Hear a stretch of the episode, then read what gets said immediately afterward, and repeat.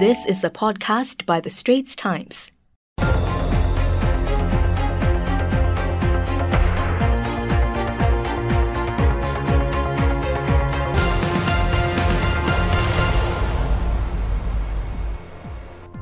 afternoon. Thanks for joining us for this special edition of The Big Story with Harianto Diman. I'm Olivia Quay. And we'll be discussing the new cabinet lineup. You can subscribe to the Straits Times channel so you never miss a single episode.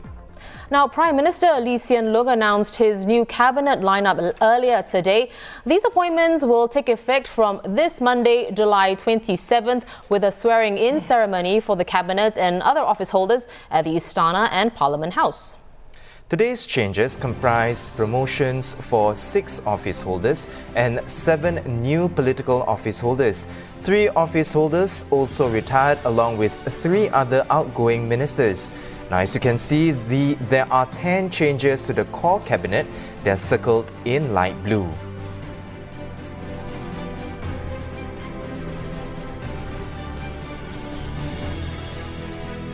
Okay, let's dive deeper into the changes within the core cabinet. Ms. Grace Fu will be appointed Minister for Sustainability and Environment, which will be renamed from the Ministry of the Environment and Water Resources. Mr. Lawrence Wong will be the new Minister for Education, and he'll remain as Second Minister for Finance. Mr. Masagos Zulkifli will be appointed Minister for Social and Family Development and Second Minister for Health. He remains the Minister in charge of Muslim Affairs. Mr. Ong Ye Kung will be appointed Minister for Transport, taking over retiring Minister Mr. Khaw Boon Wan. And Mr. Desmond Lee will be appointed Minister for National Development. He will also be concurrently appointed as Minister in charge of Social Services Integration. Ms. Indrani Raja will be appointed Second Minister for National Development. She remains Minister in the Prime Minister's Office and as Second Minister for Finance. New MP Dr. Tan See Leng will join Ms. Indrani as Minister in the Prime Minister's Office, in addition to Second Minister for Manpower and Second Minister for Trade and Industry. Dr. Maliki Osman will be promoted to full Minister. He will be appointed Minister in the Prime Minister's Office as well, Second Minister for Education and Second Minister for Foreign Affairs. Mr. Edwin Tong will also be promoted to full minister. He will be appointed Minister for Culture, Community and Youth and Second Minister for Law. And Deputy Prime Minister Heng Swee Keat will take on an additional appointment as Coordinating Minister for Economic Policies. He remains Finance Minister. Meanwhile, there are also changes, 6 of them, to the slate of Senior Ministers of State. Mr. Zaqy Mohamad will be promoted to Senior Minister of State for Manpower and take up an additional appointment at the Ministry of Defence. Dr. Amy Khor will be appointed Senior Minister of State in the Ministry of Transport. She will continue in the Ministry of Sustainability and Environment. Dr. Koh Poh Koon will be appointed Senior Minister of State in the Ministry of Health. Mr. Chee Hong Tat will be appointed Senior Minister of State in the Ministry of Foreign Affairs and the Ministry of Transport. Dr. Janil Puthucheary will be appointed Senior Minister of State in the Ministry of Health. He will continue in the Ministry of Communications and Information. Ms. Sim Ann will be appointed Senior Minister of State in the Ministry of National Development. She will continue in the Ministry of Communications and Information. For the changes to the Ministers of State lineup, Ms. Low Yen Ling will be promoted to Minister of State and take up new appointments at the Ministry of Culture, Community and Youth and at the Ministry of Trade and Industry. Associate Professor Dr. Muhammad Faisal Ibrahim will be promoted to Minister of State and take up new appointments at the Ministry of Home Affairs and the Ministry of National Development. Ms. Soon Share Ling will be promoted to Minister of State and take up new appointments at the Ministry of Education and the Ministry of Social and Family Development. Several new faces introduced in GE 2020 will also be appointed Minister of State. Ms. Gan Siow Huang will be appointed Minister of State in the Ministry of Education and the Ministry of Manpower. Mr. Alvin Tan will be appointed Minister of State in the Ministry of Culture, Community and Youth and the Ministry of Trade and Industry with effect from 1st September. Mr. Desmond Tan will be appointed Minister of State in the Ministry of Home Affairs and the Ministry of Sustainability and Environment. Mr. Tan Kiat Hao will be appointed Minister of State in the Prime Minister's Office and the Ministry of National Development. He will also be chairman of the government's feedback unit, REACH. For the new lineup of Parliamentary Secretary, Mr. Eric Chua will be appointed Parliamentary Secretary in the Ministry of Culture, Community and Youth and the Ministry of Social and Family Development. Ms. Rahayu Mahzam will be appointed Parliamentary Secretary in the Ministry of Health with effect from 1st September. Well, PM Lee also expressed his gratitude to the outgoing office holders. Mr. Khaw Boon Wan retires as Coordinating Minister for Infrastructure and Minister for Transport. Mr. Sam Tan retires as Minister of State in the Ministry of Foreign Affairs and Ministry of Social and Family Development, as well as Chairman of the Government's Feedback Unit, REACH. Dr. Tan Wu Meng retires as Senior Parliamentary Secretary in the Ministry of Foreign Affairs and the Ministry of Trade and Industry. Mr. Ng Chee Meng steps down from his appointment as Minister in the Prime Minister's Office. And Dr. Lam Pin Min steps down as Senior Minister of State in the Ministry of Health and Ministry of Transport. Mr. Amrin Amin steps down as Senior Parliamentary Secretary in the Ministry of Home Affairs and Ministry of Health. Misters Ng, Lam, Amrin were part of the PAP slate that lost Sengkang GRC to the Workers' Party.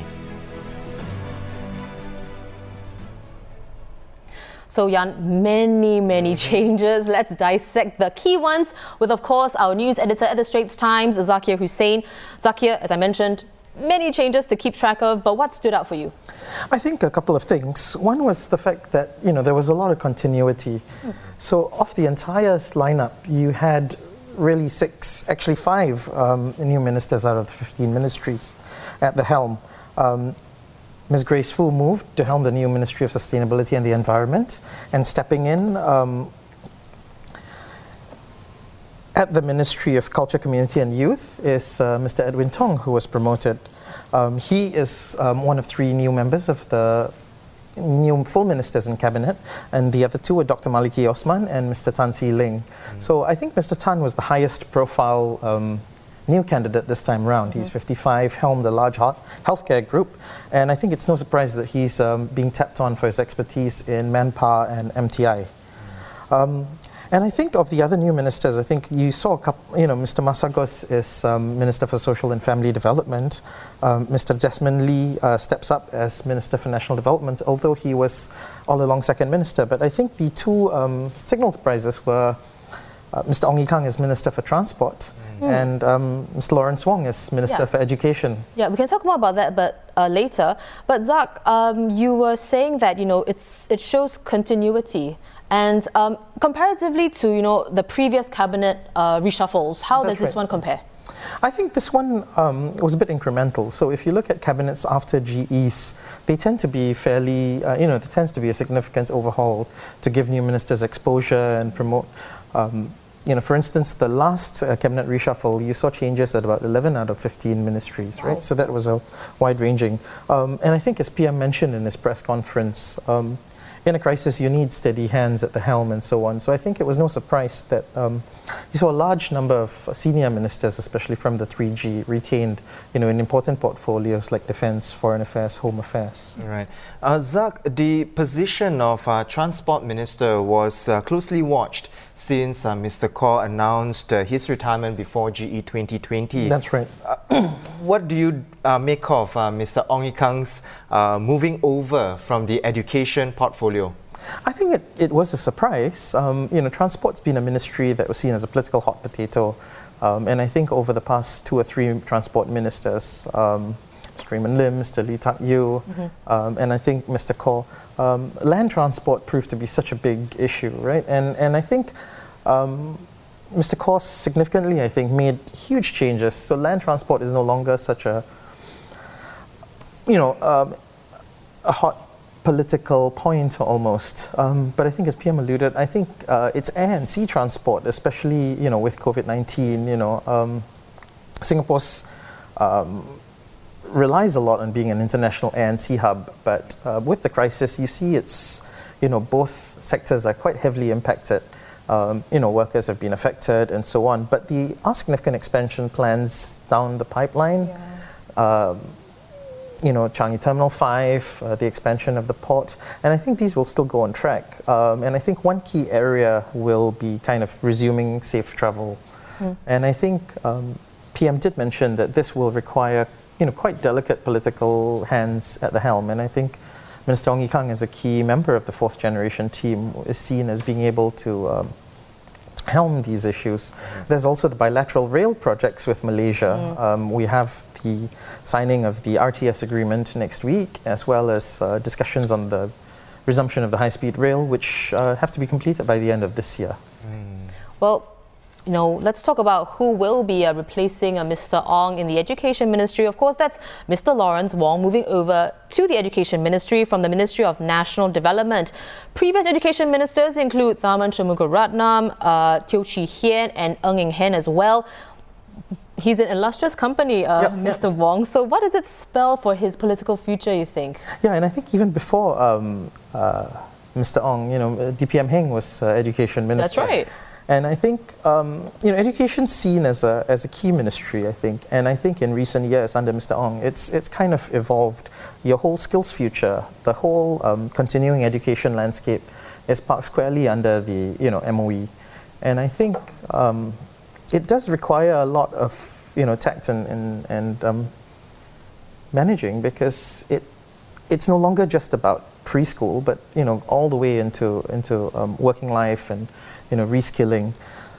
And I think it's meant, as PM indicated, for exposure. I think Minister Lawrence Wong helmed the ministry a little later than the other 4G ministers, but I think he's proved his mettle, and I think it's seen as an giving him exposure. He's also co-chaired the COVID-19 task force, and I think education's been a key part of it in terms of negotiating new arrangements for schools and reopening and even possibility of managing this new normal for some time. Mm. And I think it's, Minister Lawrence Wong is probably seen as a potential key member of the fourth generation team and the cabinet, for at least a couple more terms. Right. Now, we've talked about the movement in terms of the existing office holders. That's right. Let's talk about the new faces, the new appointments for those who, they rose from GE 2020. Mm-hmm. That's right, yeah. Yeah, let's talk about, the appointments of the new MPs like Dr. Tan See Leng, for example. What do you make of those new appointments? No, I think Dr. Tan has significant private sector exposure, and I think, as PM also indicated, one challenge for the government has been making sure that even as the civil service and public servants remain a steady pool of office holders for them to tap on, there's a need to be exposed to the realities as well as the risk-taking abilities, if you might like it, of the private sector that some of these individuals who come from these backgrounds have. And although, and Dr. Tan See Leng is, I think, a prime example. He successfully managed a large healthcare company, trained as a GP. Yeah. So not, at the same time, he's not unfamiliar with the public sector. And, he's in two key ministries, trade and industry, which will be a key portfolio as, we look at finding new sectors of the economy to tap for growth sources, new agreements and arrangements for global trade. And at manpower, not just reskilling and finding new areas to tap on, but also managing the, the coming months will be quite critical for manpower. You're going to expect layoffs to rise. The need to negotiate with workers as well as tripartite partners is going to grow. And I think it'll be almost plunging Dr. Tan into the pool or the deep end, but. It's, that's also what private sector exposure will hopefully help in. And I think you've got a couple of other, you've got several promising high-profile individuals who came in, right? Mr. Alvin Tan, who is still at LinkedIn, he's got private sector experience with social media and digital media. He's going to be at MCCY, where youth engagement will be key, as well as MTI. And Mr. Desmond Tan and Mr. Tan Kiat Hao, right, former top civil servants who will be MOSs in significant ministries as well. And I think not forgetting Ms. Gan Siow Huang, right, who's she's currently Deputy CEO at the Employment and Employability Institute. Mm-hmm. It wasn't mentioned E2I, but presumably she'll have to give that up for these two key posts. Yeah. But I think her work at MOE, she's at two heavyweight ministries, education and manpower, and I think continuing education, employability, skills will probably be a key part of her portfolio in these sectors. Right. Well, Zakir, you know, in today's cabinet reshuffle, we saw promotions for 6 office holders and 7 new political office holders as well. Do you think that their performance at GE 2020, how much did that factor into you know, these new appointments, or were they already earmarked even before the GE? I think some of this could have been possibly earmarked, right? When PAP or government looks at some of these candidates and some of the possible roles they can play, that's a factor. I think the specific performance, you know, how well you do in a constituency, tends to be less of a factor than your ability to contribute. Mm. You know, for I think a key reason is, I think you know, those are dependent on various circumstances, and I think once they've passed that threshold, really the main benchmark is how well they can contribute and bring their previous experience to bear in their new roles. Yep. Well, time will tell. Mm-hmm. This is just the first day of, you know, many, many years of work, of hard work. Okay. Well, thank you so much, Zakir, for coming on the show. We were speaking to news editor Zakir Hussain on PM Lee's new cabinet lineup announced earlier this afternoon.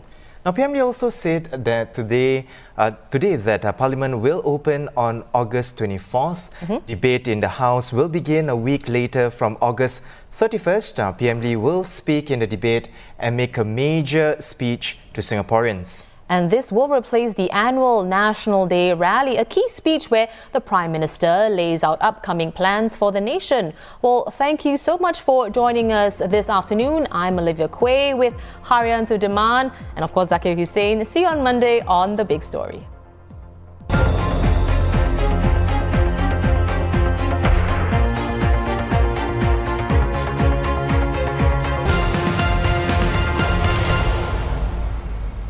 That was an SPH podcast by The Straits Times.